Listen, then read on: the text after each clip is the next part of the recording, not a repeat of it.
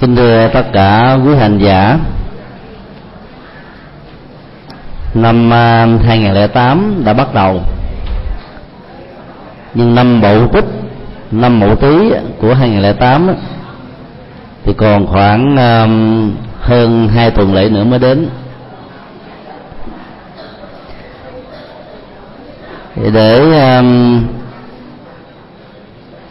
giúp cho chúng ta có um, một số nội dung để tham khảo về um, một năm mà hình ảnh tên của năm này đó làm cho chúng ta rất là ghê sợ và không thích đó là năm mậu tý. Chúng tôi xin chia sẻ đôi điều về uh, triết lý con chuột.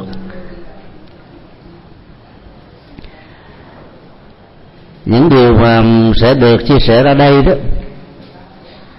một phần à, được trích từ kinh điển Phật giáo và một số ít từ à, danh học dân gian mà phần lớn chúng ta đều biết. Trước nhất chúng tôi xin à, nói về họ hàng nhà chuột. Chủng loại chuột đó cũng có họ hàng gồm mà nhiều loại khác nhau. Mỗi một loại đó có một cá tính mà nói theo ngôn của nhà Phật đó, mang theo nó nó một chủng loại nghiệp. Từ ờ, chủng loại nghiệp này đó mà chúng có hình thù vóc dáng của một con. Trong ngôn ngữ tiếng Việt gọi là chuột trong chữ Hán gọi là tí cái việc nghiệp đó đó nó lại à, tạo ra những cái à, nét chung và riêng chung cho chủng loại và riêng cho từng loài. Lấy nhãn quan Phật học mà phân tích đó, thì nghiệp chung nghiệp riêng này đã tạo ra cái tính cách cũng như là hoàn cảnh của à, các loài chuột khác nhau. Chuột vườn và chuột đồng đó thì nó có một bộ lông à, tương đối là mượt mà sạch sẽ. Không giống như những quan niệm chuột cống tạo ra sự dơ dái và có thể lan truyền các loại bệnh truyền nhiễm khác nhau. Chuột thành và chuột cống thì nó có um, da nó rất là sần sù ghẻ chốc đôi lúc xuất hiện trên thân, nhìn rất là gớm. Và phần lớn đó, đời sống sinh hoạt của con người không thích loại chuột này. Chuột xạ thì có một cái ờ, đặc tính đó là luôn luôn kêu chí chóe, là mất giấc ngủ, phá tan sự yên tĩnh, và cái mùi của nó đó rất là hôi. Nghe nó một lần rồi đó thì người ta muốn ờ, mua thuốc diệt chuột. Đã không còn muốn nhìn thấy nó trên trần gian này nữa. Trong khi đó chuột ờ, lắc và chuột nhắc đó, thì rất là thông minh. Bản tính cần cù chăm chỉ cũng không thua kém gì là ông và con người. Chuột bạch đó thì ờ, lại có một cái đặc điểm đó là nó ờ, thích đu đưa. Rất là dễ thương. Tạo ra những cái màn siết nhẹ nhàng. Và ở trong y học đó nó trở thành như là một con vật để phục vụ cho các thí nghiệm mang lại sức khỏe và bảo hộ mạng sống của con người. Trước khi một loại thuốc nào đó được uh, sử dụng trên cơ thể của con người đó nó phải trải qua thời gian từ 6 tháng cho đến vài năm. Thử nghiệm tiêm chích ở trên loài chuột bạch đó là một số loài chuột à, mang tính cách à, phổ quát mà phần lớn chúng ta đều biết. Ở trong à, kinh 42 chương và đặc biệt là kinh thập thiện đó Đức Phật có đề cập đến do vì các nghiệp sai khác nhau mà chúng sanh đó, tạo thành các chủng loại không loài nào giống loài nào. Cái định nghĩa căn bản về à, chủng nghiệp đó, tạo ra sự giống và khác cho từng loại hình chúng sinh. Chủng là hạt giống các hành động của con người bao gồm từ lời nói, suy nghĩ cho đến việc làm cụ thể. Đều là những hạt giống. Sau khi thể hiện ra một cách thầm lặng hay là không khai, thì các hạt giống này không mất đi, mà nó trở thành là một cái nguồn năng lực bám víu, theo đuổi một cách rất là trung thành tác giả của nó và trạng thái trung thành này được kinh điển nhà Phật phân tích như là cái bóng không rời khỏi hình và tiếng vang không rời khỏi âm thanh. Điều đó đó cho chúng ta thấy rằng là mỗi người cần phải có trách nhiệm về hành vi, dù là đạo đức hay là phi đạo đức mà do chính mình đã tạo ra các hành động do mình tạo tác một cách có ý thức hay là vô thức, thỉnh thoảng chỉ là một sự bỡn cợt, nô đùa hay là nghiêm túc, đều để lại những vết hằn ở trong tâm thức của con người. Sau khi qua đời đó, tâm thức đó đã rời khỏi cơ thể vật lý gồm có đất, nước, gió, lửa. Tiếp tục cuộc hành trình của sự tái sanh và cái nguồn năng lực của hành động này đã được tiếp nối một cách rất là trung thực. Cho nên nó tạo ra trước nhất là nghiệp chủng loại, thứ hai đó là nghiệp cá biệt.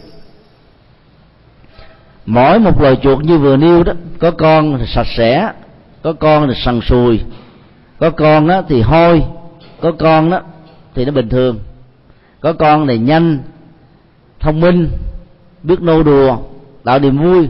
Có con đó đi tới đâu phá làng phá sớm phá mùa màng phá củ cải phá gạo thóc.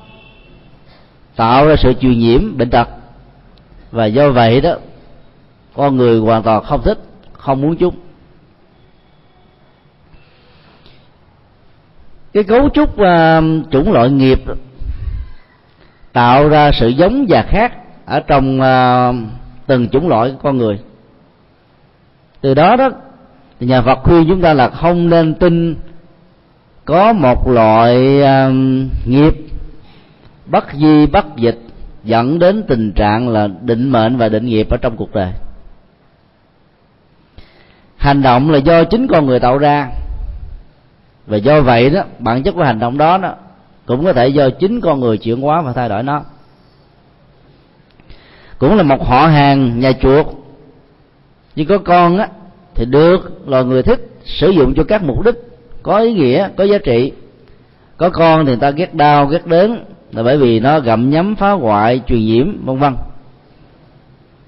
Do đó đó là trong những hoàn cảnh không thuận lợi mà tính cách thân trầm vinh nhục lên voi xuống chó thành công thất bại diễn ra đối với bản thân của chúng ta, thì đừng nên vì thế mà vội buồn rồi tự hành hạ dòng cảm xúc bằng cách là đi đọt chúng.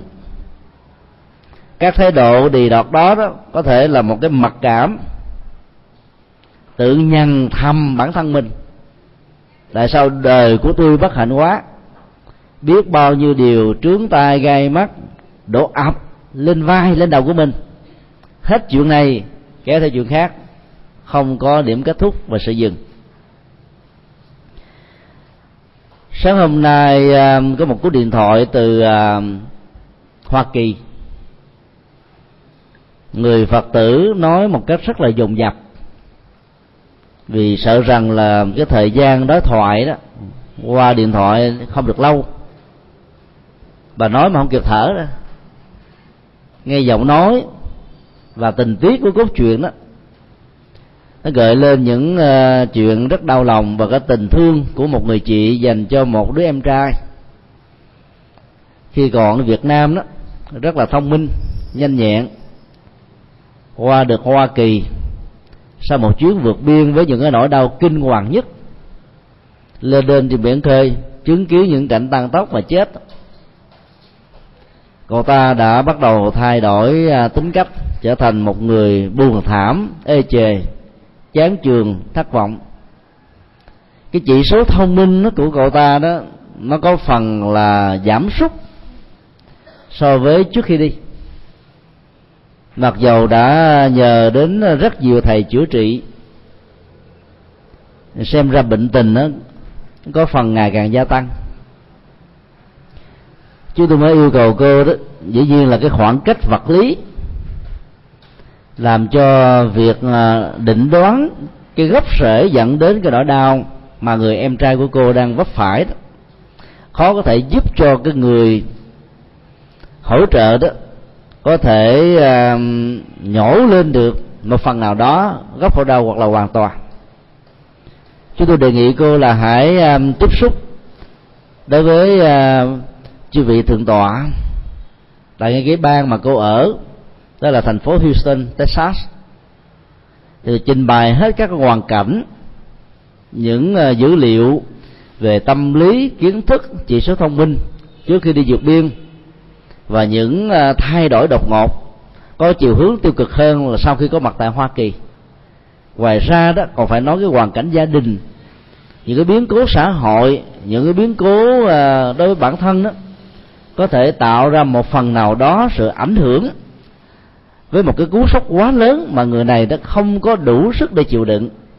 Và nghĩ rằng có lẽ là trời sanh ra mình với một bản tính, với một à, định mệnh. Có muốn đổi thay nó cũng không được. Vấn đề ở chỗ là chúng ta phải truy ra được cái nguyên nhân sâu xa nhất của nó, thì mới có thể giúp cho người đó vượt qua được cái giai đoạn khó khăn này.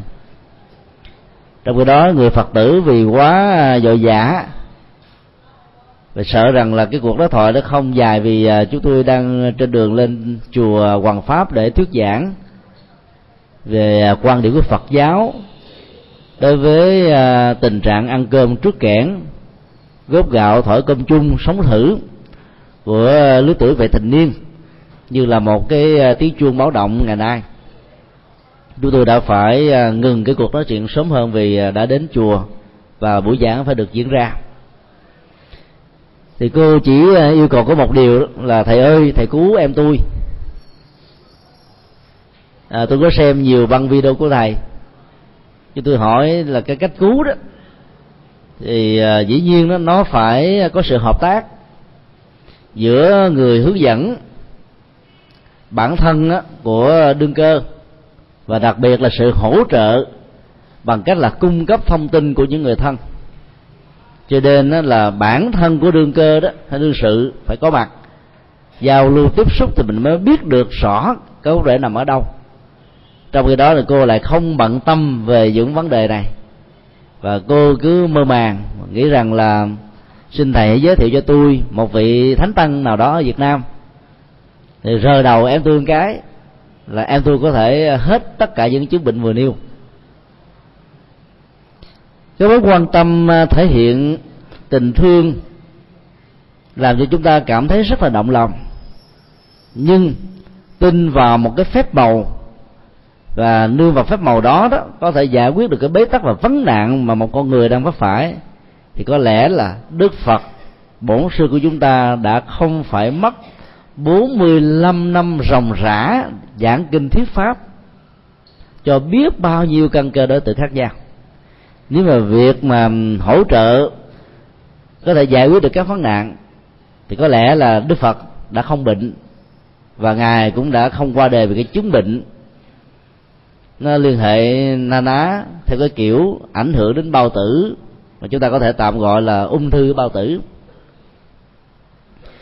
Cho nên nó là khi mà mình à, muốn giúp người thân đó, thì điều quan trọng hơn hết là chúng ta phải xem cái bế tắc về nghiệp mà người thân của mình đang vấp phải là nằm ở chỗ nào.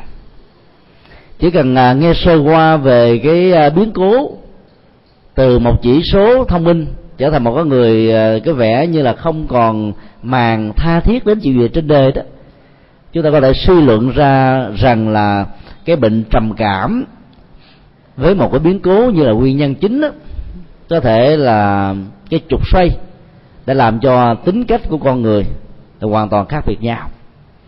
Như vậy trong chiều hướng của câu chuyện, chúng ta thấy là nghiệp đó, nó đã được thay hình đổi dạng từ một cái chiều hướng tích cực trở thành một chiều hướng tiêu cực, từ một hoàn cảnh đầm thấm hạnh phúc thông minh trở thành một con người bàng quan vô tích sự, không còn tha thiết và màng bất cứ một cái gì đó ở trên cuộc đời dẫn đến tình trạng cả gia đình phải ôm ấp lấy cái nỗi đau. Do đó là sau khi gieo trồng các hạt giống, phước báo và nhận đức rồi đó, chúng ta đừng có dội an tâm bằng ngủ khò. Nghĩ rằng là nó sẽ trổ quả theo à, những gì mà mình muốn. Để cho một hộp giống, một chủng loại hành động đó, trở thành một cái kết quả hoa và trái mà chúng ta mong đợi đó thì giữa nó đó, nó còn có rất nhiều các điều kiện mà kinh điển nhà Phật gọi là duyên. Chính các yếu tố duyên này đó, nó tạo ra sự khác biệt. Định đoạt bản chất lớn và nhỏ, tốt và xấu, cũng như là các ảnh hưởng trực tiếp của nó đến đời sống và sinh hoạt của con người. Chứ phải đơn thuần là hãy gieo tốt là có thể gặt hái được kết quả tốt đâu có lần à, chúng tôi à, được nghe qua một cái à, băng giảng.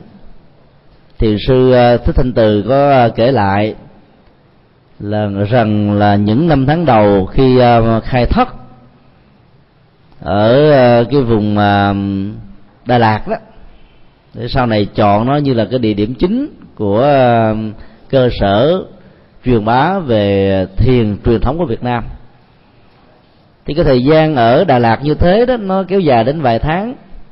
Trong một cái cốc rất rất là nhỏ nhưng mà có đủ phương tiện để tự tu. Nhiều phật tử đem tới các loại hạt giống của nhiều loại cây hoa khác nhau cúng dường đến hòa thượng và mong rằng hòa thượng gieo trồng xuống ở xung quanh cái thất này. Để ờ, vài tháng sau á thì hoa sẽ trổ, tạo ra một cái à, nét đẹp về quan cảnh. Nó hỗ trợ một phần nào đó về đời sống tâm linh. Hòa thượng à, gieo hạt xong, tưới nước bón phân về ba ngày, vào trong thất, nhập luôn đến mấy tháng. Thì đến ngày à, kết thất đó, thì nhìn xung quanh không thấy một cây hoa nào lên, mà toàn là cỏ mà. Hòa thượng mới nói là mình gieo hạt giống hoa, tại sao lại gặt hái cỏ? Trái với nhân quả, phải không ạ? Con muốn tin, đôi lúc tin cũng không nổi. Tự nhiên á, hòa thượng đã dùng à, nhãn quan nhân quả theo chiều hướng phật dạy phải quan sát về các duyên. Lần sau, trước khi gặp thất hòa thượng à, cũng quan sát thật là kỹ, xem ở dưới à, loại đất này nó có cỏ cây không thì thấy rằng là những cái hạt cỏ đó, khi mà mình hái cắt đốt đó nó vẫn còn rơi rớt ở trên mảnh đất. Cho nên việc mà lên cỏ là chuyện thường. Sau khi gieo các loại hạt hoa xong rồi đó thì à, thỉnh thoảng à, mỗi ngày Đức à, Hòa Thượng vẫn nhìn qua cái cửa sổ thì thấy rất nhiều loại chim gà. Nó tới ngay cái khu vực mà các hạt giống là được gieo đó bế móc lên ăn hết trơn. Và thượng mới đi đến kết luận rằng là hạt hoa đó đã được gieo. Nhưng mà duyên, yếu tố ờ, thuận lợi và cần thiết để cho hoa đó nó trở thành hoa, không còn, không có. Cho nên kết quả là hoa không có mặt, mà các hạt cỏ nằm sẵn dưới lòng đất đó, nó mọc lên những cây cỏ là mất đi cái vẻ đẹp mà hòa thượng đã mong mỏi ngay từ ban đầu. Như vậy chúng ta thấy là cái yếu tố à, nhân duyên đó nó quyết định. Trong à, đời sống sinh hoạt dân gian đó, thỉnh thoảng có một số phật tử hiểu rất sai lầm về nội dung của duyên. Khi khuyến tấn yêu cầu làm một việc gì tốt đó, họ nói à, thôi duyên tới đâu làm tới đó, phải sống tùy duyên nhưng mà mình lại không hiểu rằng là duyên là do chính mình tạo ra. Thỉnh thoảng trong dân gian có nhiều câu nói về duyên rất là hay, ảnh hưởng tinh thần phật giáo. Muốn ăn thì làm xuống bếp, chứ cơm đâu có tự mang đến. Giả sử như sau này các nhà bác học, các nhà khoa học chế tạo ra một cái loại máy mà hiểu được tâm lý của con người, chỉ cần ngồi tại chỗ đây bấm nút một cái robot từ à, ở dưới bếp, mở tủ lạnh, rồi à, chiên à, xào, nấu nướng, đem các vật thực đó lên trước mặt chúng ta và mời chúng ta ăn với đủ muỗng và các thứ cần thiết khác. Cái chuyện đó là cái chuyện ở trong tương lai, đúng không ạ? Có hay không đó thì chưa biết. Mà giả sử có đi nữa, nó cũng chưa chắc là có lợi, bởi vì đã làm cho con người trở nên lười biếng hơn. Và các chứng bệnh béo phì, tăng sông máu mỡ cao và nhiều cái chứng bệnh dẫn đến tai biến khác nó có thể ờ, có mặt đồng thời với những phát minh như vừa nêu. Và bây giờ đó, nếu chưa có được các phương tiện đó muốn ăn thì phải xuống dưới nhà bếp mà ăn. Còn không đó nhờ người nào hoặc là một gia nhân trong nhà xuống nhà bếp làm thế việc đó cho chúng ta. Dầu là tự mình đích thân xuống hay là nhờ một người khác làm công việc đó thì chúng ta biết rằng nó vẫn được gọi là duyên. Nếu không có những thứ này thì cái món ăn, vật ăn sẽ không thể nào có mặt. Cho nên đó là những cái loại nghiệp chung và nghiệp riêng đó, nó khác nhau ở cái sự quyết định của nhận thức con người. Quyết định nói theo vật học là một sự buông xả. Và nói một cách dễ hiểu hơn là sự buông xả này đó, nắm lấy một đối tượng được xem là tâm đắc nhất, thích nhất, ở trong một hoàn cảnh nhất định nào đó, buông tất cả những cái còn lại. Ví dụ, vào à, giờ chiều của ngày chủ nhật, quý phật tử rất trân quý đời sống tâm linh, muốn đến dẫn đường chùa Ấn Quang để nghe pháp thoại, mặc dầu băng, đĩa giảng từ à, VCD cho đến là DVD đó, vô số trong nước cũng như nước ngoài, thậm chí trên internet. Từ các vị cao tăng, ở hải ngoại, cho đến các vị cao tăng trong nước, không có gì là không có. Nhưng nhiều phật tử chúng ta vẫn tin tưởng rằng là đến trực tiếp ở giảng đường, vẫn có hiệu ứng tâm lý tích cực và tốt đẹp hơn là nghe từ một cái máy. Cho nên đã quyết định dành thời gian gần đến 3 giờ chiều là phải có mặt ở giảng đường. Nhiều người đi sớm hơn sợ không có chỗ. Như vậy là quyết định tính giảng đường chuẩn qua để nghe pháp là một nghệ thuật buông xả tất cả các thói quen khác diễn ra từ ngày thứ hai cho đến ngày thứ bảy cũng cùng vào ngay cái thời điểm đó. Cho nên uh, quyết định đó nếu không uh, có được cái chất liệu của xã làm cho chúng ta bị uh, chừng dặn đứng lại ở một chỗ mà không thể nào đi đến phía trước hay là ngã về một cái khuynh hướng nhất định nào đó. Vì là bản chất của sự quyết định đó, nó tạo ra nghiệp cá biệt thì mỗi người có một sự quyết định khác nhau dẫn đến các khuynh hướng khác nhau. Cho nên là trong cùng một chủng loại chẳng hạn như là con người có người trắng đen vàng màu có người cao thấp, mập, ốm, có người đẹp, xấu, có người tính khí thế này tính khí thế kia. Thậm chí trong những tình huống sanh đôi trở lên đó vẫn không hề có mẫu số chung về tính cách và hoàn cảnh cũng như là chất liệu của đời sống. Tất cả những sự khác biệt đó nó đều được gọi là biệt nghiệp và cái biệt nghiệp này nó nó tạo ra thành những giá trị ở trong đời sống của chúng chúng chúng ta. Khi đi phỏng vấn đó thì có một cái tâm lý nhỏ mà những người chuẩn bị đương đơn xin làm việc cho một công ty nào đó phải thể hiện cái cá tính của mình. Cái cá tính đó, nó trở thành là một cái sự thu hút tạo ra mối quan tâm ở người khác. Có những cá tính rất đẹp có những cá tính rất xấu, có những cá tính làm cho ta hài lòng, có những cá tính nhìn thấy người ta sợ. Như vậy là bản chất của những cái cá tính này đó, nó thuộc về biệt nghiệp. Do chính người đó tạo ra, thông qua quá trình giáo dục, thông qua chủ nghĩa kinh nghiệm cá nhân, thông qua môi trường hoàn cảnh, thông qua phong tục tập quán, thậm chí tôn giáo, văn hóa, chính trị và tất cả những đối tượng chúng ta có dịp giao lưu và tiếp xúc nhìn thấy cái sự à, khác nhau về chủng loại à, nghiệp của à, loài chuột đó chúng ta có thể hình dung và tin chắc rằng là trong chủng loại con người cũng có à, sự đa dạng về nghiệp khác nhau không ai giống ai như vậy thay vì than thân trách phận than trời trách đất rằng hoàn cảnh số phận vận mệnh của tôi bi đáp khó khăn thì điều tốt nhất ở nhà Phật dạy chúng ta là phản quan tự kỷ, tức là nhìn về cái bản chất hành động của mình với những hoàn cảnh, điều kiện. Thì từ đó chúng ta nỗ lực thay thế nó bằng những hoàn cảnh tốt hơn, với những điều kiện à, thích hợp hơn. Và do đó đó, là sự thay đổi vận mệnh, thay đổi đời sống sẽ được diễn ra theo một cách rất là tất yếu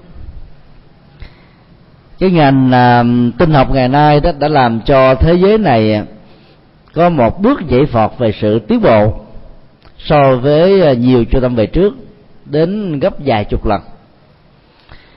Ở trong à, máy vi tính đó, nếu không có con chuột thì chắc chắn rằng là chúng ta không làm được gì hết á. Dầu dù có bàn phím mà không có con chuột dù là con chuột rời bên ngoài hay là con chuột nó nằm như là một cục uh, gôm ở ngay trên bản thân hay là chính giữa của bàn phím ấy, chắc chắn rằng là cả cái máy vi tính đó trở thành là vô dụng. Như vậy là bản chất nghiệp của con chuột phá phách gặm nhấm truyền nhiễm đã được thay đổi thành những cái tính năng rất đa dạng ở trong à, cái ngành công nghệ à, vi tính. Và do đó đó nó đã làm thay đổi cái cấu trúc đời sống sinh hoạt của con người chúng ta nhiều lắm. Hầu như là các cái phát minh mới nhất của khoa học ngày hôm nay và những ứng dụng của nó đó, đều liên hệ đến máy vi tính. Ở trong cơ cấu máy vi tính đó, thì nó có một cái hệ thống con chip như là một cái lệnh tổng điều khiển tổng chỉ huy. Và khi cài cái cơ cấu con chip này vào rồi đó thì mọi thứ nó sẽ được diễn ra theo cách thức, vĩ đạo đã được sắp đặt sẵn. Khi lên đến một cái độ cao, nhất định nào đó đó, thì à, các chàng à, phi công ngưng cái việc lái. Và lúc đó để cho con chip của hệ thống máy vi tính trên phi cơ đó điều khiển, họ ra phục vụ trở thành chiêu đại viên. Chức năng của họ đã được thay đổi cái con chuột là trong hệ thống máy vi tính đó, nó giúp cho mình có thể điều khiển mọi sinh hoạt mọi hoạt động của à, máy vi tính này. Tắt mở sử dụng các dữ liệu tạo ra các tập tin xây dựng các nội dung ứng dụng các giá trị trên các nội dung đó đều phải nhờ vào con chuột. Theo à, tâm thức học Phật giáo đó mà chúng ta thường biết đến qua cái từ gọi là duy thức học thì con chuột có thể được hiểu trọng tâm nhất là ý thức thứ sáu. Và nó rộng ra hơn, nó bao gồm luôn là mắt, tai, mũi, lưỡi, thân, ý. Thì nhờ cái cái thức thứ sáu này đó, mà các giác quan của chúng ta nên trở nên là hoạt động để phục vụ cho các nhu cầu cần thiết của con người. Dĩ nhiên là khi các giác quan có cơ hội tiếp xúc với các đối tượng trần cảnh của nó, mắt đối với đối tượng của sự thấy à, các hình thù vật lý tai với đối tượng là âm thanh nghe bao gồm luôn các loại nhạc tiếng nam tiếng nữ. Rồi mũi với các loại mùi lưỡi với các vị thân với sự xúc chạm ý với các đối tượng hình dung. Thì nó dẫn đến một cái tiến trình à, như là một phản ứng tất yếu của tâm lý. Một bên đó là hợp gu dẫn đến tình trạng đồng hóa nó như là một sở hữu của mình tính cách chấp trước ở trong à, tiến trình nhận thức tâm lý này đó đã làm cho chúng ta trở nên gắn bó và không hề có tâm lý muốn tách rời. Và chấp trước như thế đó chính là đầu mối của mọi sự rắc rối và khổ đau. Đối với những cái đối cảnh mà tâm lý chúng ta không cảm thấy có một sự hân hoan ham thích đó, thì cái phản ứng tâm lý kéo theo là chán nản thất vọng muốn là chặt đứt cái mối quan hệ với nó, kết thúc nó trong một cái cách thế nào đó, hoặc là trốn chạy, hoặc là sân hận, hoặc là thanh toán, hoặc là loại trừ.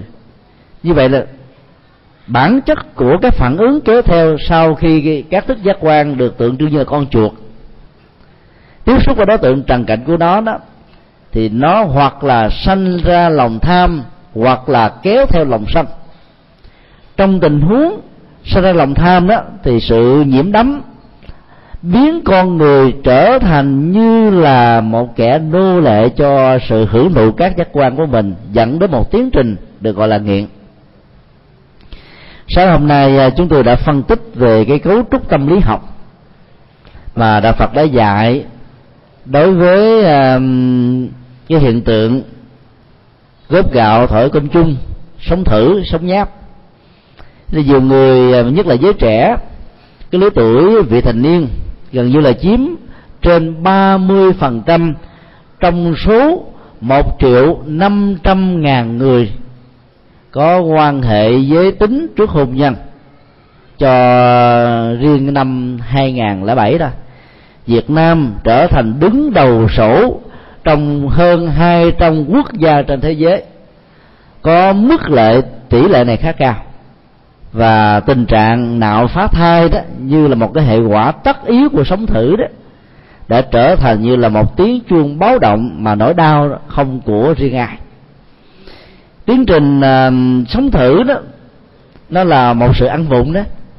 Cái gì ăn vụng đó làm cho mình có cảm giác là thích thú lắm. Ăn vụng đó thì thường mình ăn lén ăn lúc này ăn người ta không thấy ăn uống ăn nghiến ăn thật là nhanh cho nên cái dịch vị nó tiết ra một cách là nhiều gấp hai, cho đến nhiều lần so với ăn đúng thời. Ăn cơm trước kẻ nó cũng như vậy. Thay vì đúng giờ mình ăn, bây giờ trước giờ mình ăn, làm cho mình có cảm giác thích thú nhiều hơn. Mà trong khi đó là cái sự ăn về à, các cái à, nhu cầu tính dục đó, nó có một cái cơn nghiện không thua kém gì các loại xì ke ma túy. Thử vô một lần, cái cơn nghiện đó theo đuổi chúng ta rất là lâu có thể trở thành như là nỗi ám ảnh và rất nhiều trẻ em vị thành niên vì không hiểu được cái cấu trúc tâm lý học của um, hoạt động tính dục như là một cơn nghiện đã trở thành kẻ nô lệ cho chúng. Thay vì ở cái tuổi trẻ trung này đó, mình có được một cái quyền hưởng được các giá trị giáo dục, hưởng được sự chăm sóc của cha mẹ, hưởng được những cái hay, cái tốt, sống một cách vô tư, thản nhiên ở trong cuộc đời, không phải lo lắng như là một người lớn chăm sóc cho mái ấm gia đình với những cái khuôn phép xã hội và luật tắc của uh, luật pháp thì rất nhiều trẻ em đã mất đi cái tính cách thơ nghi vì đã chạy theo cái cơn nghiện này.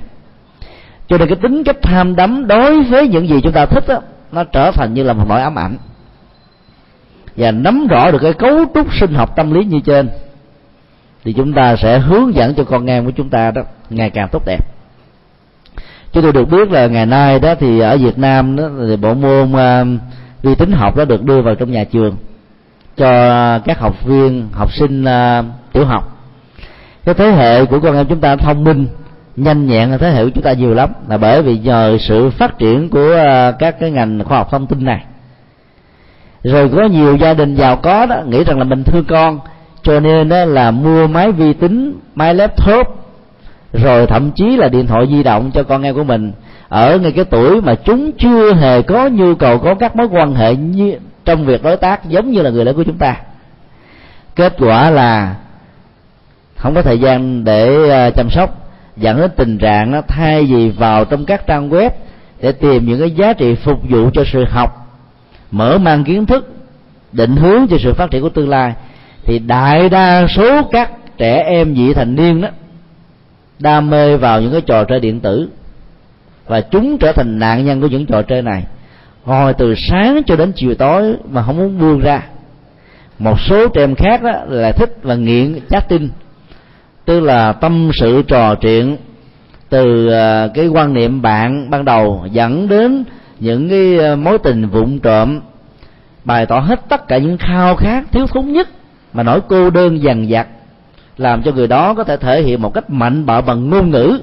Nếu hợp gu thì tới phía trước không hợp gu đó thì chia tay mà không sợ bị từ chối không sợ bị phủ định không bị một cái sức ép tâm lý nào như là trong giao lưu tiếp xúc với con người thật.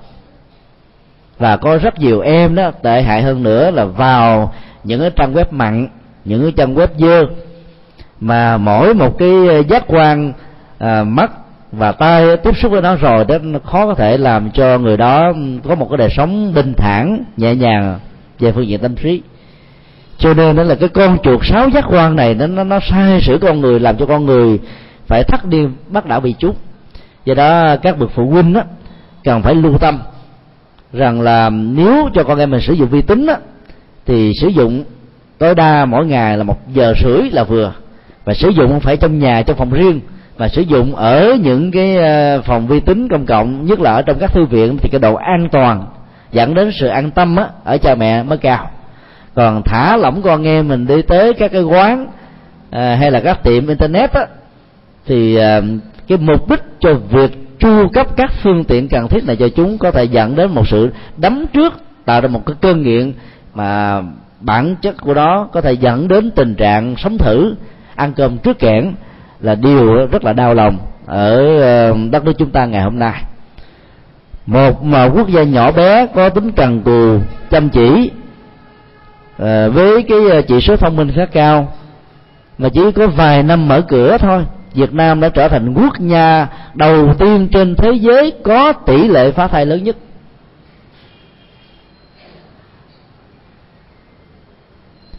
Ba mươi phần trăm hơn là trẻ em vị thành niên không phải là một số liệu nhỏ.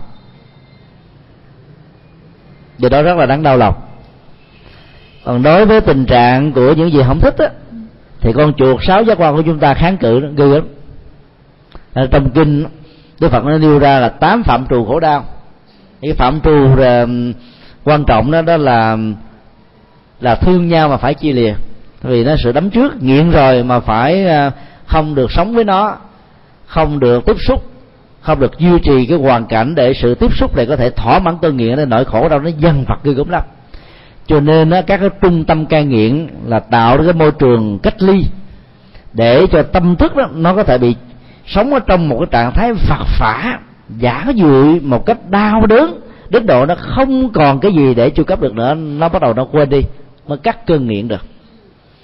Thì trong cái tình huống à, đối lập á đó là ghét mà phải hội tụ gặp nhau ở trong một hoàn cảnh không gian trong một môi trường sinh hoạt ở trong một mái ấm gia đình mà đường ai lấy đi.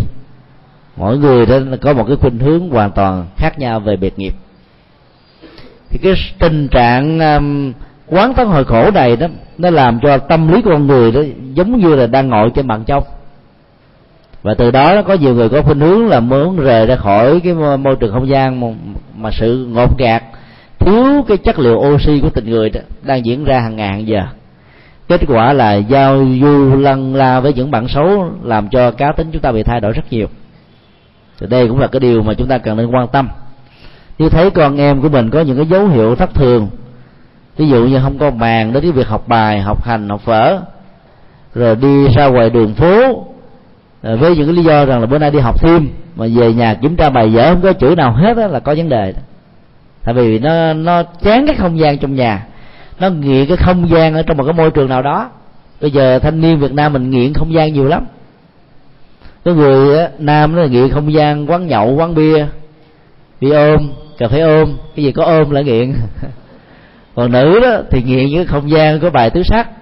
Thì chỗ nào mà có thể giải bài tâm sự chuyện trong nhà ngoài phố đó thì có thể ngồi từ sáng cho đến chiều với niềm hy vọng rằng là mình quên đi, nỗi buồn, nỗi đau.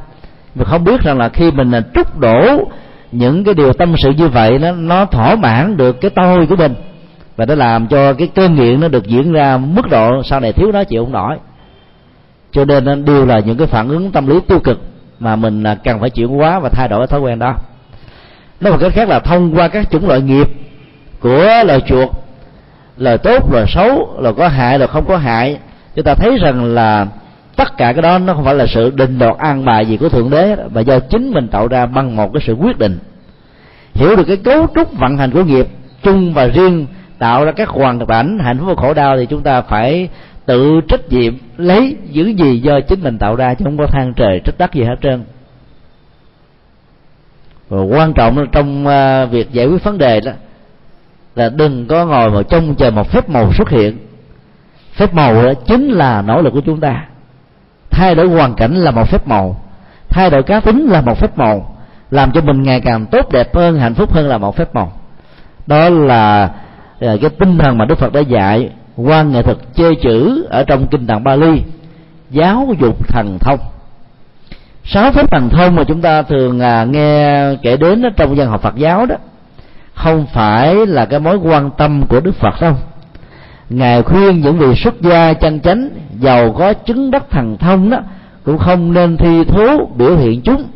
Vì làm như thế có thể dẫn đến cái tình trạng là thần tượng và chủ nghĩa cá nhân ở trên cái vị thầy mà mình tôn kính. Và từ đó nó có thể dẫn đến những cái tình trạng gọi là không có sự hòa kính ở trong đời sống của những vị xuất gia với nhau. Và nhiều người phật tử đó, cái ứng xử với cái tư cách như thế này vô tình làm cho cái à, đời sống của tăng đoàn đó nó trở nên bị gặp ghềnh và bị à, rất nhiều trở ngại. Và đức phật cũng quy định, nếu ai có thần thông mà thi thố khoe tài đó, cho quần chúng biết với mục đích là để thuyết phục quần chúng về phía bên mình đó, thì cái đó là vi phạm giới luật của một vị tỳ kheo. Chính vì thế mà đức phật đã khuyến tấn chúng ta phát triển mạnh cái loại hình rất quan trọng do ngài khám phá đó là giáo dục thần thông. Hay là giáo hóa thần thông. Cái cái cặp từ này đó nó gồm có hai chữ giáo dục và thần thông. Hiểu theo cái nghĩa ban đầu đó thì uh, bản chất của sự giáo dục là một loại hình phép màu. Vì nó làm thay đổi cái cá tánh xấu của con người làm cho một con người bi quan chán trường yếm thế trở thành một con người rất là lạc quan tích cực yêu đời ai làm được việc đó thì người đó có một cái giá trị rất là lớn. Và đức phật khuyến tấn những người xuất gia và đệ tử đức phật là sử dụng cái loại hình thần thông này. Còn cái hiểu theo nghĩa đen đó theo cái cấu trúc uh, ngữ danh từ đó thì thần thông trong phương diện giáo dục thì vẫn có thể được sử dụng trong một số tình huống cần thiết ví dụ như à, khi trở về thăm à, vua cha và hoàng cung, thì cái tâm lý thông thường đó, nhà vua trong chờ cả sáu năm, kể từ cái ngày mà thái tử tất đạt đa từ bỏ cung vàng điện ngọc và đẹp con sinh để tìm ra ánh đạo màu chân lý. Mà vốn là tiên tri của à, nhà tiên tri a tư đà đã làm cho vua rất là lo lắng.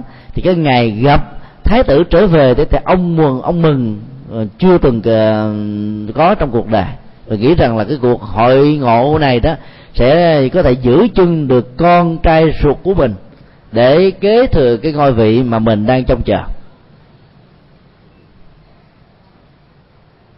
Thì cái ngày trở về của đức phật đó, là cái ngày quá độ. Thì vua cha đâu có ờ, tin mà cũng đâu có phục. Vì cái tình cảm nào giờ cha con? Thì vua vẫn nghĩ rằng là tất đạt đa là con của ờ, của ông và um, những người hoàng thân quốc thích cũng tùy theo cái mối quan hệ vị trí uh, gia đình và xã hội mà xưng hô với ngài có khi gọi ngài là hoàng huynh có khi gọi ngài là hoàng đệ có khi gọi ngài là là chồng có khi gọi ngài là là cháu vân vân không ạ à? thì đức phật đã tuyên ngôn chân lý giải thích những ờ, giá trị tâm linh mà nhà vua chưa từng được nghe. Dĩ nhiên là nhà vua cũng có cái phần thán phục, nhưng mà cái thói quen nó vẫn nghĩ rằng là con của mình. Thì lúc đó đức phật đã sử dụng một loại thần thông, là nước và lửa thể hiện cùng một lúc từ mỗi lỗ chân lông. Thì theo nhân tướng học và các phép màu của truyền thống tâm linh, tôn giáo bà la môn lúc bấy giờ, ai có được khả năng thi triển loại thần thông như thế đó, thì được quan niệm như là một nhân vật siêu phàm thoát tục. Cho đến lúc đó thì nhà vua mới bắt đầu chấn động tâm thức, thay đổi hoàn toàn cái cấu trúc và cái tầm nhìn của mình về đứa con thuộc của mình. Và lúc đó, ông bắt đầu quay về quá khứ của những năm trước, khi nhà tiên tri a tư đà nói rằng là nếu sau này thái tử quyết định từ bỏ cung vàng điện ngọc thì sẽ trở thành là một nhà đại tâm linh. Từ lúc đó đó cái niềm uh, tiên tri đó mới trở về chỉ là một giá trị hiện thực. Thì nhà vua nhân cơ hội đó mới tin và bắt đầu bày tỏ lòng tôn kính quỳ xuống đảnh lễ à, dưới chân đức thế tôn.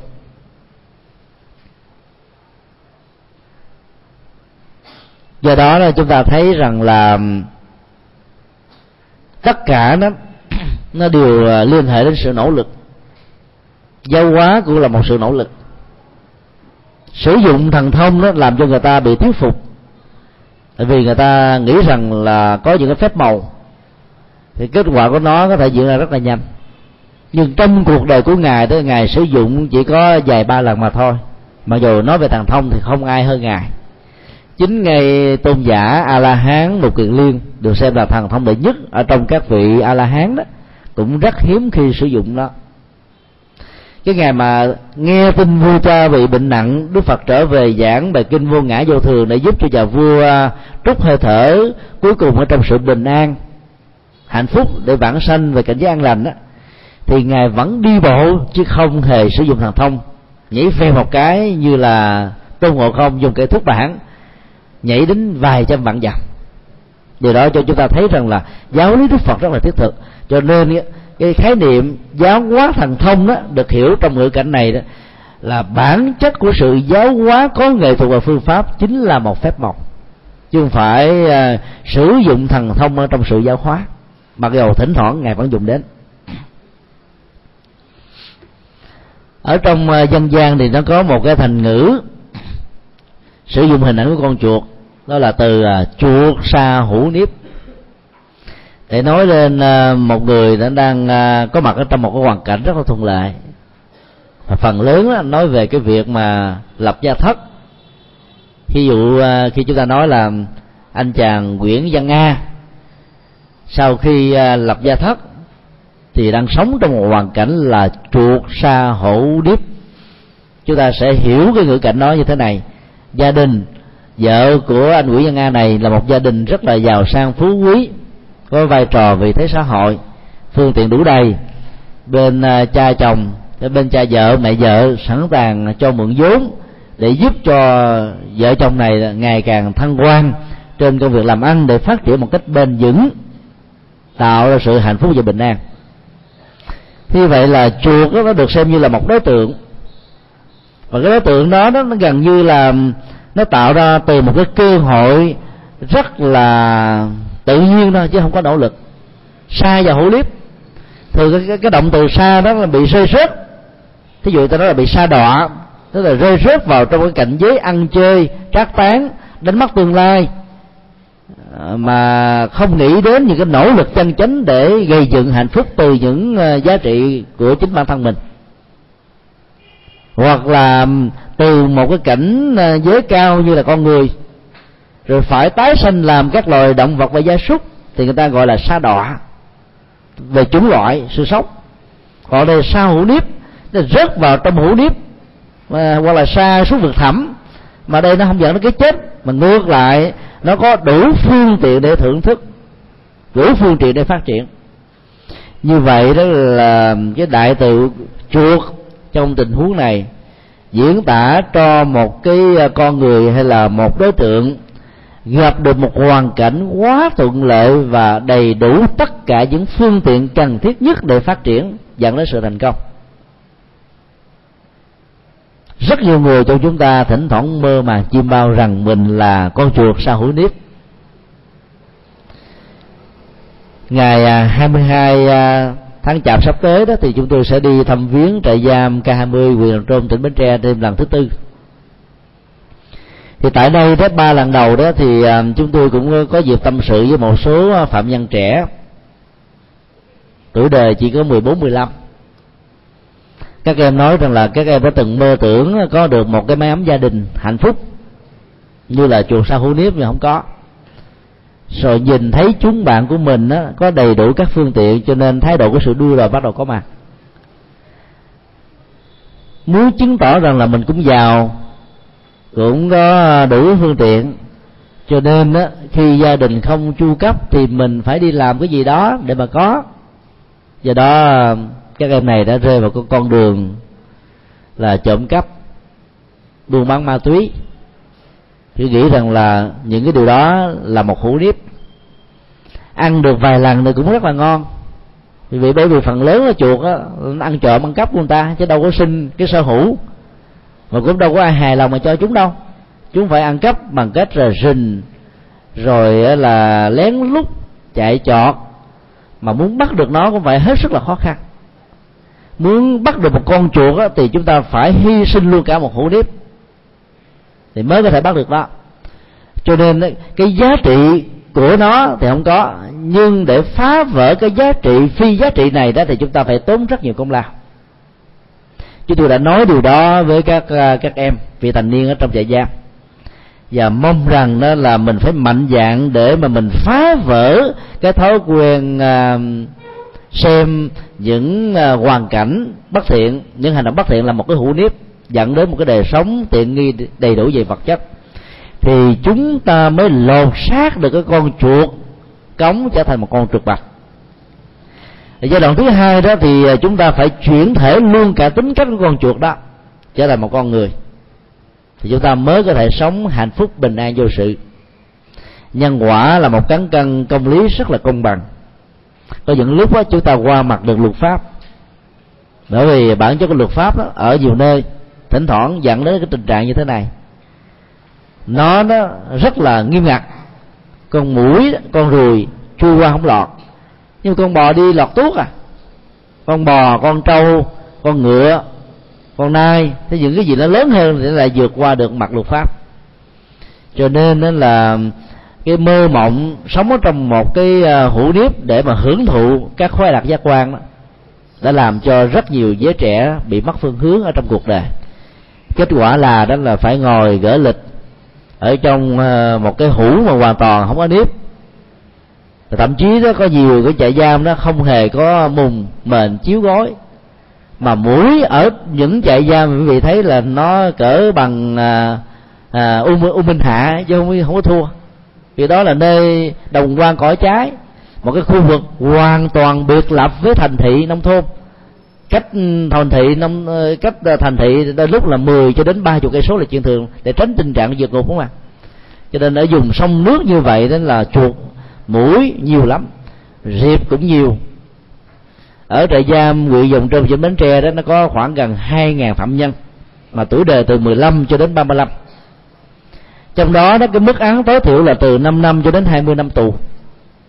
Và những cái ờ, khung hình phạt là liền phần lớn là liên hệ đến tội hình sự như là à, án mạng à, góp phần ăn mạng trộm cắp lừa đảo xì ke ma túy hay là tổ chức à, tú bà mãi dâm ở những cái à, quán bia ôm hay là khách sạn tạo ra những sự ăn chơi trác bán xa đọa.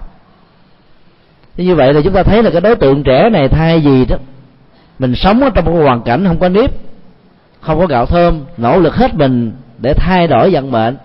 Nhưng vì vì không nghĩ đến cái phương tiện chân chính đó cho nên đã không vượt qua được cái thôi thúc của các giác quan cho nên trở thành nạn nhân của quyết định sai lầm. Đó là điều rất là đáng buồn. Ở trong kinh trung bộ, bài kinh thứ 50 đó thì có một cái khái niệm như thế này. Đừng như con chim cú ở trên cành cây, rình con chuột để trực chồ và bắt nó làm thịt. Khái niệm con chuột ở trong uh, cái đoạn kinh vừa nêu đó là đối tượng đáng tội nghiệp. Vì con chim cú đó là một con chim rất là khôn. Cái độ cao uh, không làm cho nó bị mất cái tầm nhìn. Trong khi đó đó cái tầm nhìn của con chuột đó, nó chỉ nằm ở trên mặt đất. Nó không thể ngước lên như con người để nhìn thấy là phía trên đầu của nó đang có cái gì. Và do vậy đó ở tại ấn độ, rất nhiều loại chuột đã phải bị diệt chủng do các loài chim cú này làm thịt.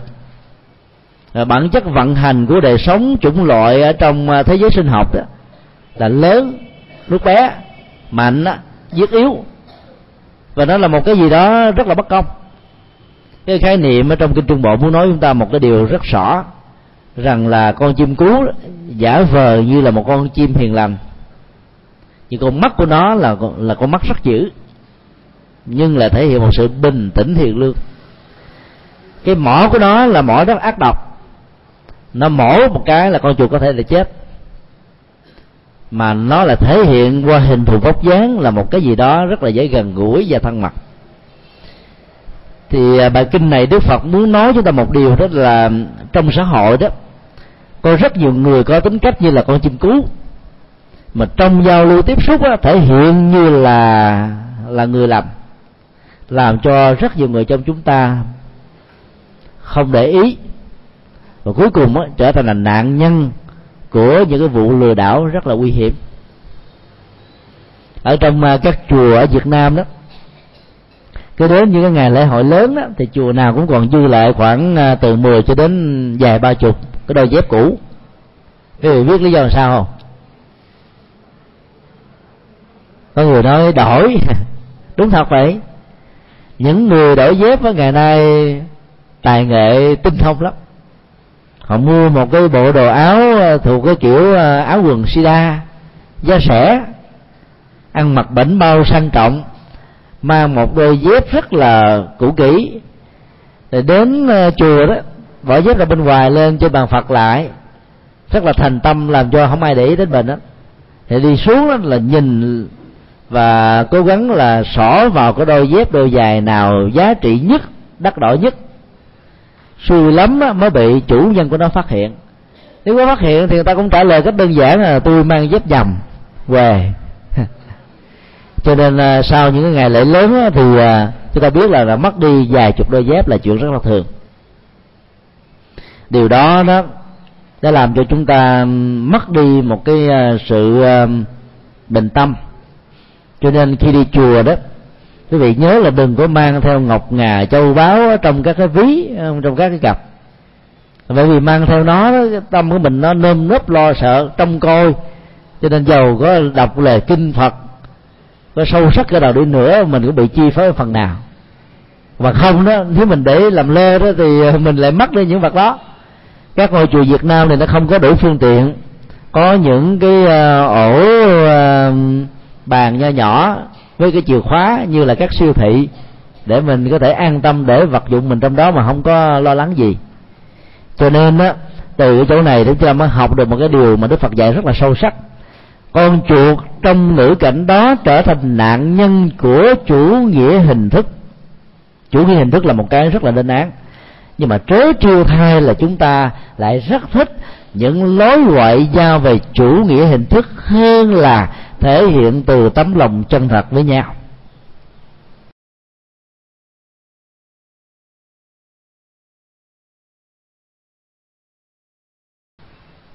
Người ta nói ngon, nói ngọt là mình rất là dễ hài lòng, thích thú lắm. Nhưng cuối cùng thì mình là bị người ta lừa đảo nào không hay. Cho nên ờ, chúng ta phải học theo tinh thần của kinh kim cương bát nhã rằng là nếu dùng 32 tướng tốt và 80 vẻ đẹp để nhận định đánh giá đông đo tính điếm đâu là một đức phật.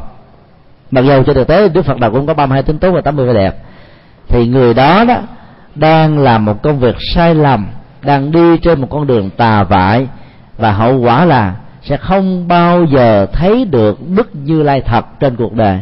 Hay nói cái khác là không bao giờ tiếp xúc được sự giác ngộ.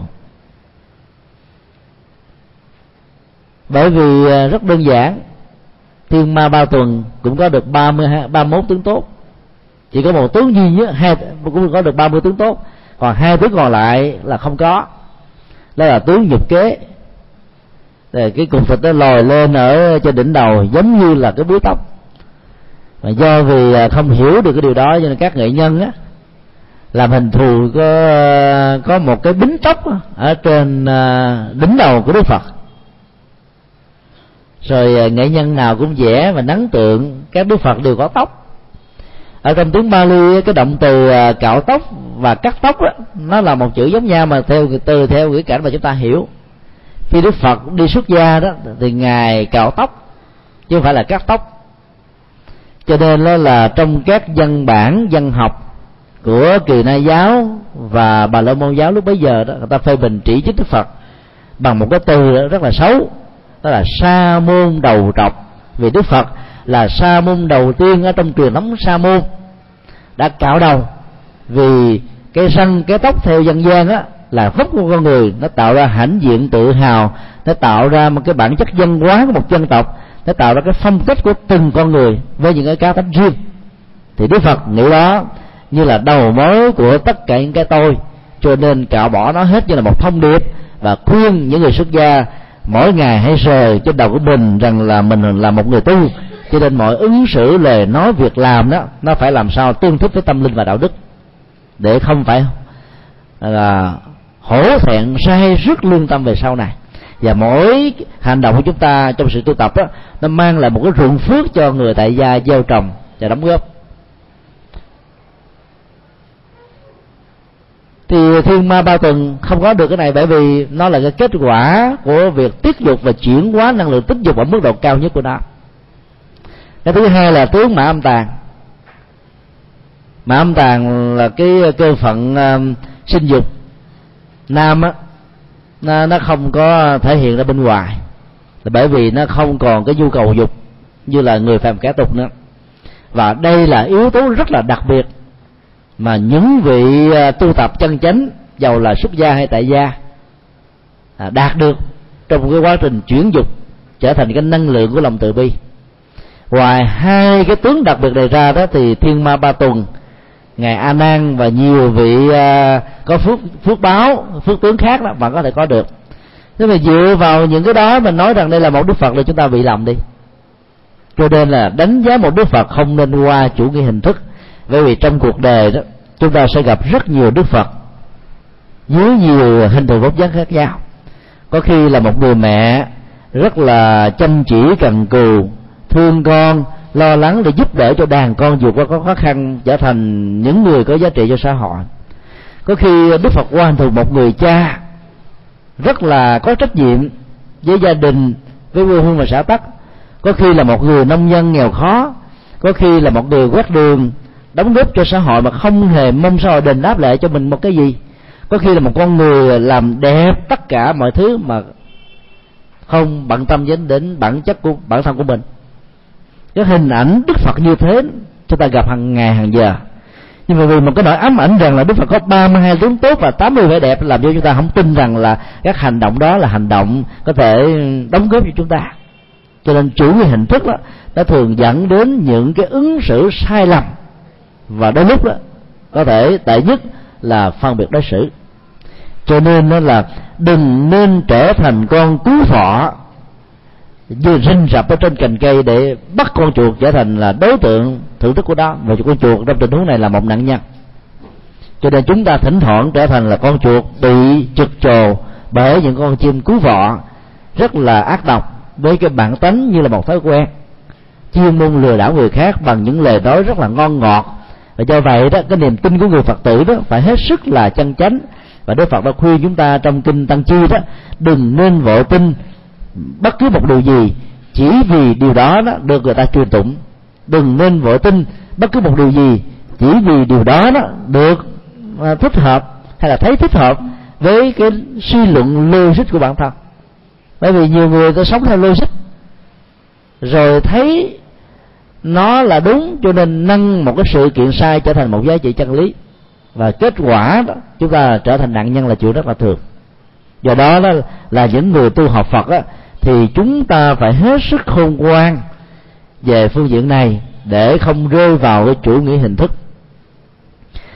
Như từ đây đó thì à, chúng ta có thể thấy là cái tinh thần à, nhập thế của à, bồ tát đạo nói cách khác là của phật giáo đại thừa đó nó mở ra chúng ta rất là nhiều lối hành trì mà vẫn có thể dung thông vô ngại. Rất nhiều người phật tử đã gặp rất nhiều khó khăn với cái phương pháp ngồi kiết già ở trên chùa. Mà cái um, cái nền chánh điện nó phần lớn là không có thảm, không có đồ đòn, không có những cái phương tiện hỗ trợ để chống những cái sự à, đau nhức do những cái chứng bệnh nhức xương khớp hay là già cả hoặc là những cái chứng bệnh thiếu vận động mà ra. Cho nên làm cho họ là muốn uh, sinh hoạt lâu mà có không tiện. Trong cái đó đó phần lớn cái giới trẻ ngày nay đó thì uh, ăn mặc quần tây theo cái uh, cái cái phong tục y phục của uh, những quốc gia khác. Cho nên mỗi khi mà ngồi xuống ở trên địa phật để làm lễ tham dự một cái thời kinh hay là sinh hoạt văn hóa đó thì cảm thấy rất là khó khăn. Cho nên uh, dần già rồi nên nó không có thích hợp lắm các giảng đường ngày nay đó mới bắt đầu à, có bàn và ghế để chúng ta ngồi. Chứ à, sáu, bảy, chục năm trở về trước đó, thì à, học theo cách truyền thống là chúng ta chỉ ngồi trên điện phật là hết à. Là vị pháp sư cũng ngồi ở trên mặt đất và cùng giảng, và tất cả chúng ta cùng nghe. Bây giờ đó thì chúng ta có những phương tiện này, mình ngồi có thể thoải mái hơn, và do đó đó, việc nghe pháp đó, nó có được những giá trị thiết thực hơn thì cũng tương tự như thế đó, trong sự hành trì đó những người mà bị bệnh tật đừng à, vì à, mình không ngồi được những cái thế bán già kiết già như là những hỗ trợ tất yếu để dễ giúp tâm đó mà không dám thực tập những phương pháp tâm linh trong chùa.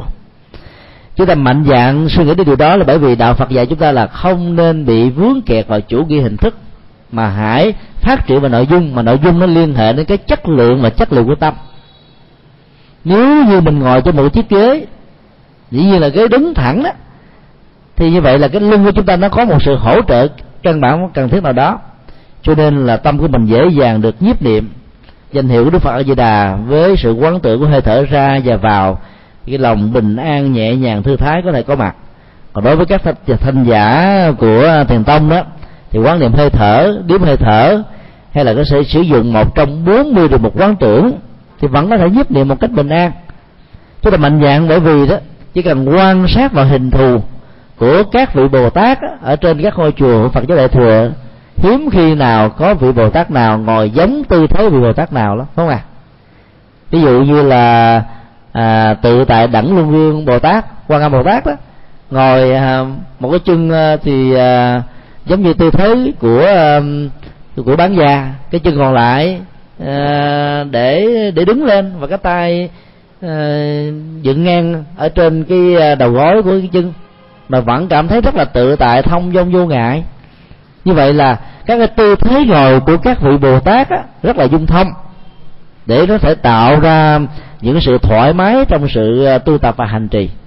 Thì như vậy là nếu ở trong các chùa mà mình có những cái phương tiện ngồi như là các dẫn đường đó thì chúng tôi tin chắc rằng là sự sinh hoạt đó, nó sẽ rất là có kết quả rồi nó đáp ứng được cho nhu cầu của giới già cũng như là giới trẻ. Các cái ngôi chùa của Việt Nam ở hải ngoại đó, thì có thể nói là một phần ba là mua từ nhà thờ của tinh lành và nhà thờ thiên chúa giáo. Một số thầy đó đã phá vỡ hết tất cả các bằng vế có sẵn cho nhà thờ, tháo cái cây thập giá xuống và tháo dỡ luôn cái mái bởi vì cái cấu trúc kiến trúc của ngôi nhà thờ nó khác với ngôi chùa ở chỗ đó. Nhà thờ nó chót vót nó cao. Để vối tới thượng đế giao xúc giao tiếp với thượng đế. Như là một nỗi uh, kêu cứu cho sự cứu rỗi được thực hiện. Còn trong cái đó cái ngôi chùa của Phật giáo và đặc biệt là phải Việt Nam đó nó có một cái cấu trúc thấp với mặt bằng rộng trong không gian để nó gần với con người, gần với môi trường, gần với thiên nhiên để tạo ra một sự hài hòa, sống một cách bình an, đặt trên nền tảng của chủ nghĩa nhân bản con người làm chính. Từ cái cấu trúc thời phượng như vậy, nó dẫn đến hai lối sống và hành trì hoàn toàn khác nhau. Cho nên phải thích ứng với cái nền văn hóa. Thì à, một số ngôi chùa do chư vị ni mua đó thì chúng tôi khuyến khích đó là nên giữ nguyên cái cấu trúc đó, không cần phải thay đổi là bởi vì đó, chúng ta đang làm đạo trong xã hội và thế giới phương tây, nơi mà cái nền tảng văn hóa của họ nó trở thành như là một thói quen. Nếu mình thay đổi, trở thành cái cấu trúc truyền thống của mấy chùa công, ở tại những quốc gia của văn hóa phương tây đó, thì người địa phương nó cảm thấy rất là xa lạ, cho nên đó muốn vào ngôi chùa vào không được. Nó bị đẩy ngược ra, giống như là kháng thể đẩy những cái sinh vật lạ ra bên ngoài. Do đó hãy mạnh dạn giữ nguyên cái cấu trúc đó và có một số nơi đã giữ, một số tình cờ người ta giữ. Ở trên chùa đó vẫn còn giữ nguyên cái cấu trúc bàn ghế à, của nhà thờ. Chỉ tháo dỡ khoảng chừng à, bốn dãy đầu để cho ai có nhu cầu lại và ngồi thiền đó, có chỗ để ngồi theo phương pháp truyền thống. Còn giới trẻ và người lớn tuổi đó vẫn có thể có những cái hỗ trợ rất là căn bản và cần thiết. Như vậy là cái vấn đề chính yếu là nằm ở chỗ là nhất tâm. Làm sao để chuyển hóa tâm thức để cho cái tâm này nó được buông xả với nỗi đau, nó không giữ lại những những phiền não. Nó hướng lên một cái gì đó cao thượng, nó làm cho người đó đó có một cái tầm nhìn rộng, thấy xa, thoáng, rộng lượng, tha thứ và có thể hài hòa, phổ cập với toàn bộ cái bộ đối tượng quần chúng. Như vậy là sự tu tập như thế có thể rất là tốt. Do vậy đó là khi mà quý vị đến chùa mà không thể là ngồi bán già hay kiết già thì quý vị có thể là đi kinh hành. Mà nghe kinh mà không cần phải đọc. Thì lỗ tai của chúng ta quán sát theo cái âm thanh của lời kinh. Cái chất liệu an lạc tâm đó bạn có thể được thực hiện. Hoặc là khi về lại gia đình đó, thì những người lớn tuổi đó, thì thỉnh thoảng nên thực tập cái phương pháp là kinh hành hay là thiền hành. Vì nó có thể hỗ trợ như là một cái giải pháp về thể dục thể thao, tạo cho mình có một sức khỏe cường tráng minh mẫn về tâm trí. Và nhờ đó đó cái sự tu tập đó, với cái độ dài và tuổi thọ của đó nó có thể có mặt ở một mức độ cao nhất của nó. Cho nên là mình nên bắt chước các vị bồ tát ở cái tư thế thoải mái miễn làm thế nào cái tâm mình được bình an là cái kết quả có sự tu đó có thể có được. Thì đó là cái bài học mà chúng ta rút được từ cái câu kinh uh, trung bộ bài kinh thứ 50 là đừng nên biến mình trở thành là nạn nhân của con chim cú như là con chuột. Tức là mình quá cả tin nhẹ dạ và chủ nghĩa hình thức bởi những cái lời nói ngon ngọt mà không phân tích đến bản chất thật của con người với những cái động cơ, với những cái thái độ, thì à, chúng ta khó có thể à, thoát khỏi nanh vuốt của cuộc đời. Rất nhiều à, giới trẻ vì thành niên ngoài tù đó là bị vì nghe những đấng râu xanh và là những cô tú bà hứa hẹn là hãy lên sài gòn sống, sẽ giúp đỡ các phương tiện, hỗ trợ cho nghề nghiệp ổn định. Nhưng mà khi vào rồi mới biết mình là cái nạn nhân mà muốn thoát ra không phải chuyện dễ. Bởi vì cái thế giới giang hồ đó đó, nó có những cái loại ứng xử rất là ngặt ngặt nghèo, rất là tàn nhẫn và độc ác. Ai muốn thoát ra nó là phải trải qua nhiều cái sự thách đố, thậm chí có thể là cái chết. Có thể là sự thanh toán, có thể là một sự trả đũa, vân vân cho nên là à, đối diện trước những cái sự hành hung hành hạ như vậy đó rất nhiều người sợ mà không dám à, à, thoát ra hoặc là có nỗ lực cô khó có thể được thành công. Thì ngày hôm nay thế thì chúng tôi tính kể thêm ba cái câu chuyện ngụ ngôn về là chuột nhưng mà phân tích nó hơi dài.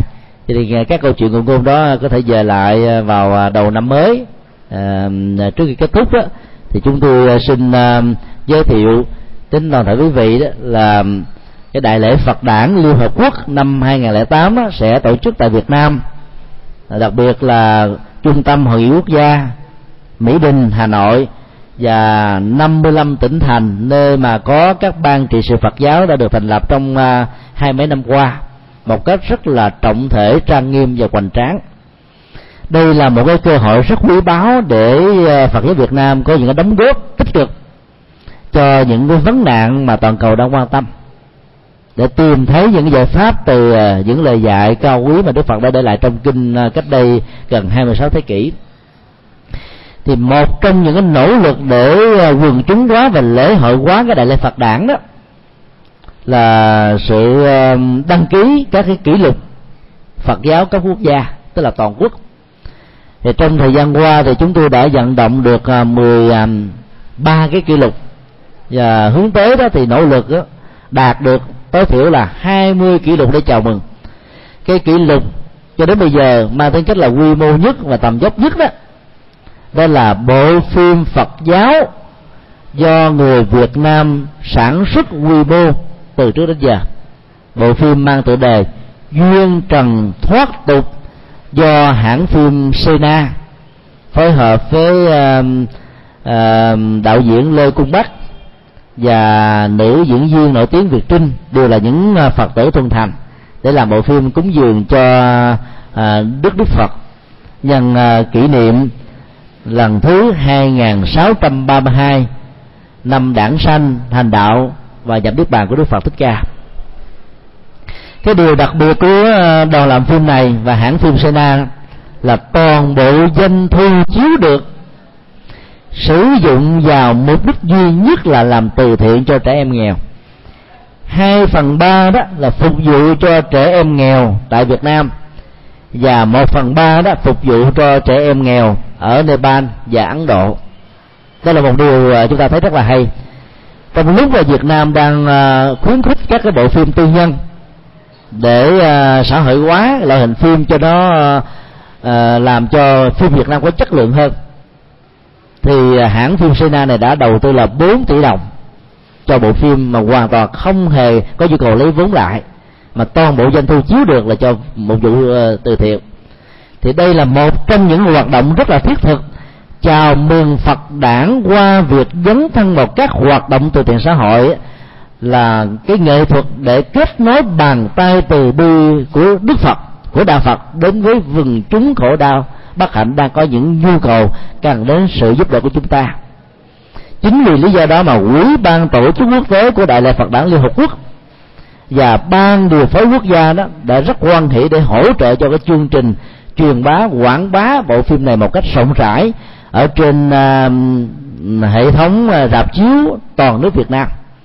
Thì dự kiến là vào ngày mùng 7 tháng giêng năm mậu tý tết truyền thống của dân tộc Việt Nam thì bộ phim bộ phim sẽ được công chiếu ở toàn thể các rạp trên nước Việt Nam này.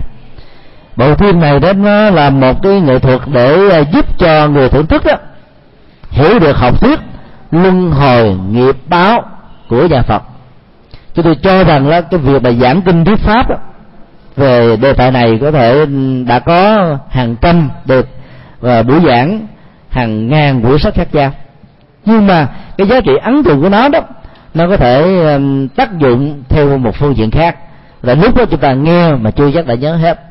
Trong khi đó khi mình xem một cái thước phim với những cái hình ảnh minh họa cụ thể với những cái lớp nhân quả mặt phẳng mà chúng ta có thể nhìn thấy và hình dung được đó nó làm cho mình cảm thấy ghê sợ và từ đó sợ hãi mà không dám làm những việc xấu. Cho nên là việc đưa triết lý của nhà Phật vào trong điện ảnh đó, là một nhu cầu rất quan trọng mà cái ngành hoàng pháp dưới sự lãnh đạo sáng suốt của hòa thượng trưởng ban của chúng ta tức là hòa thượng viện chủ của ờ, chùa Ấn Quang này. Này, trong mấy năm qua đã có những cái kết quả rất là thiết thực. Thì trong mỗi phim đó nó đề cập đến là, là một nhân vật là một tính nữ sang đất nước ấn độ chiêm bái bốn phật tích. Thì trên con đường chiêm bái như vậy đó cái sự xúc cảm đó làm cho nữ tính chủ này đó là thấy rằng là con đường tâm linh nhà phật đó chính là đường đi và lối về để giải quyết các vấn nạn khổ đau mà con người đang có phải. Cái cơ hội gặp một à, vị cao tăng và vị này đã giúp cho tính nữ này đó biết được hai tiền kiếp của mình. Tiền kiếp à, chính của bộ phim đó là một cô công chúa có tên là thuận thiên. Công chúa này rất là nhân từ và đạo đức, khuyên gián người anh ruột của mình là một vị vua ăn chơi xa đọ và trác tán. Thay vì kế ngôi vua để làm xã phát bình yên thì người hoàng quân này đó đã trở thành một vị u quân dẫn đến cái tình trạng là xã tắc tan quan đời sống uh, xã hội đó bị bất ổn. Rồi uh, cái tiền kiếp trước của công chúa thượng thiên lại là một quận chúa kiêu xa à, ờ, lợi dụng vào sắc đẹp của mình để làm cho các đấng mày râu phải chết đau chết đớn cái sắc đẹp nghiêng thùng đổ nước đó đã đem lại cái đại họa cho con người. Cho nên là những cái lớp nhân quả như thế đã làm cho trong cái kiếp hiện tại công chúa thần tiên là nhân từ nhưng mà vẫn phải chịu những cái hậu quả rất là đau đớn. Trên cái con đường hành thiện để phục vụ cho dân nguồn xã hội. Còn bản thân của vị nhà vua u quân, đó đó là phải trả một cái giá rất đắt là cuối cùng là mất giang sơn và xã tắc chết đau, chết đớn bằng những cái trò chơi thưởng thức rất là tàn ác của mình và chính mình trở thành là đối tượng để phải trả lại những cái quả đó. Ở ngay cái đại kiếp hiện tại này. Chính vì cái cái chất liệu giáo dục của bộ phim như thế đó thì à, chúng tôi à, rất là mong mỗi một vị phật tử chúng ta hãy nên khuyến khích con em và thân nhân của mình đi xem bộ phim. Thì hãng phim Sina đã tạo một cái điều kiện thuận lợi đó. Ai mua cái vé phim á thì có thể xem ở bất cứ một cái rạp chiếu nào và có thể vào bất cứ một cái suất chiếu nào dĩ nhiên nó chỉ được xem một lần đó như vậy là chúng ta không bị khống chế về thời gian và cái địa điểm để xem phim. Lúc nào thuận lợi thì xem phim trên vé đó thì nó có số điện thoại hotline. Mình có thể gọi để mình báo trước rằng là ngày mai tôi sẽ xem hay là ngày mốt tôi sẽ xem vào giờ chiếu nào đó để cho nó tránh trạng bị uh, ùn tắc không có đủ chỗ để phục vụ cho người đến xem thưởng thức thì ờ, cái giá xem phim nó cũng bằng như là các cái bộ phim mặn khác. Nó là một phim rất là chai chai về triết lý. Nó có những cái giá trị triết lý, đạo đức, nhân quả, luân hồi nghiệp báo rất là sâu sắc.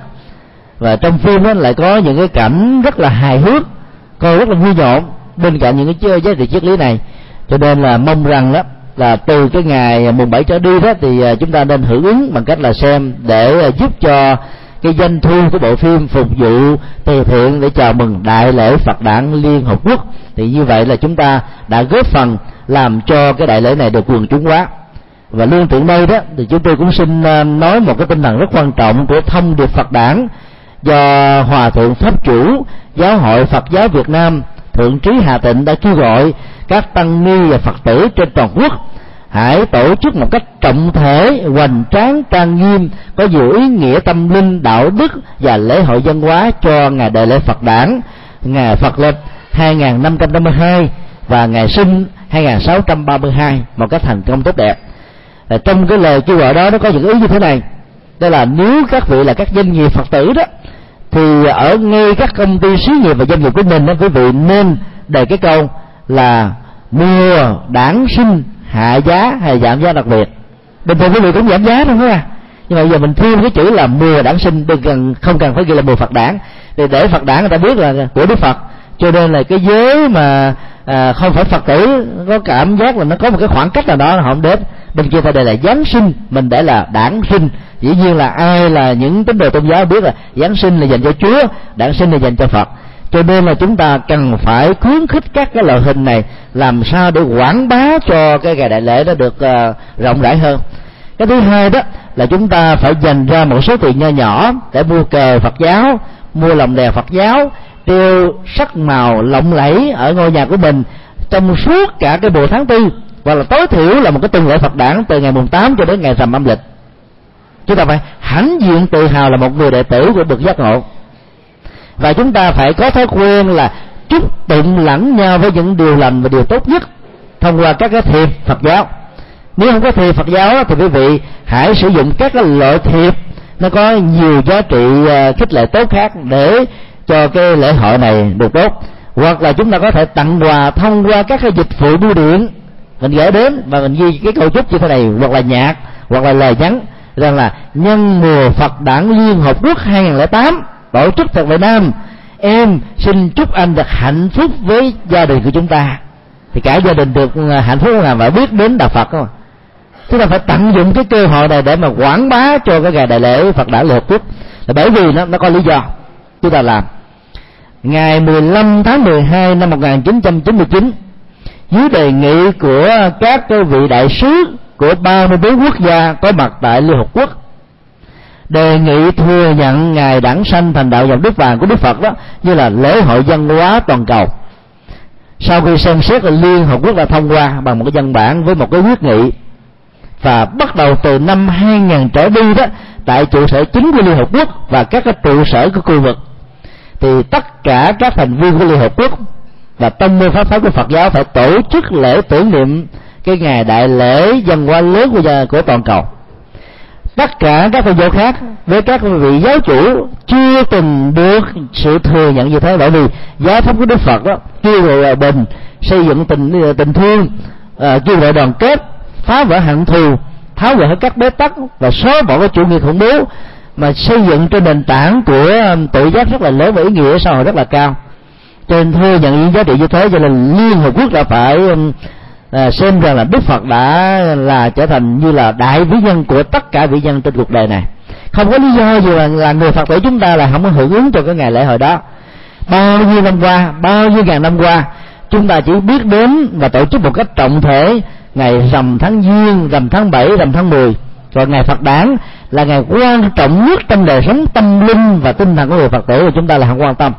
Cho nên bắt đầu từ năm 2008 này dưới lời hiệu triệu và thông bạch Phật đảng của ờ, Đức Pháp Chủ và Đức Chủ tịch Giáo hội Phật giáo Việt Nam, thì chúng tôi xin mong tất cả chúng ta cùng hưởng ứng tinh thần đó. Và từ đây trở đi đó đến cái ngày đó, chúng ta phải tổ chức thật sự là linh đình và hạnh phúc.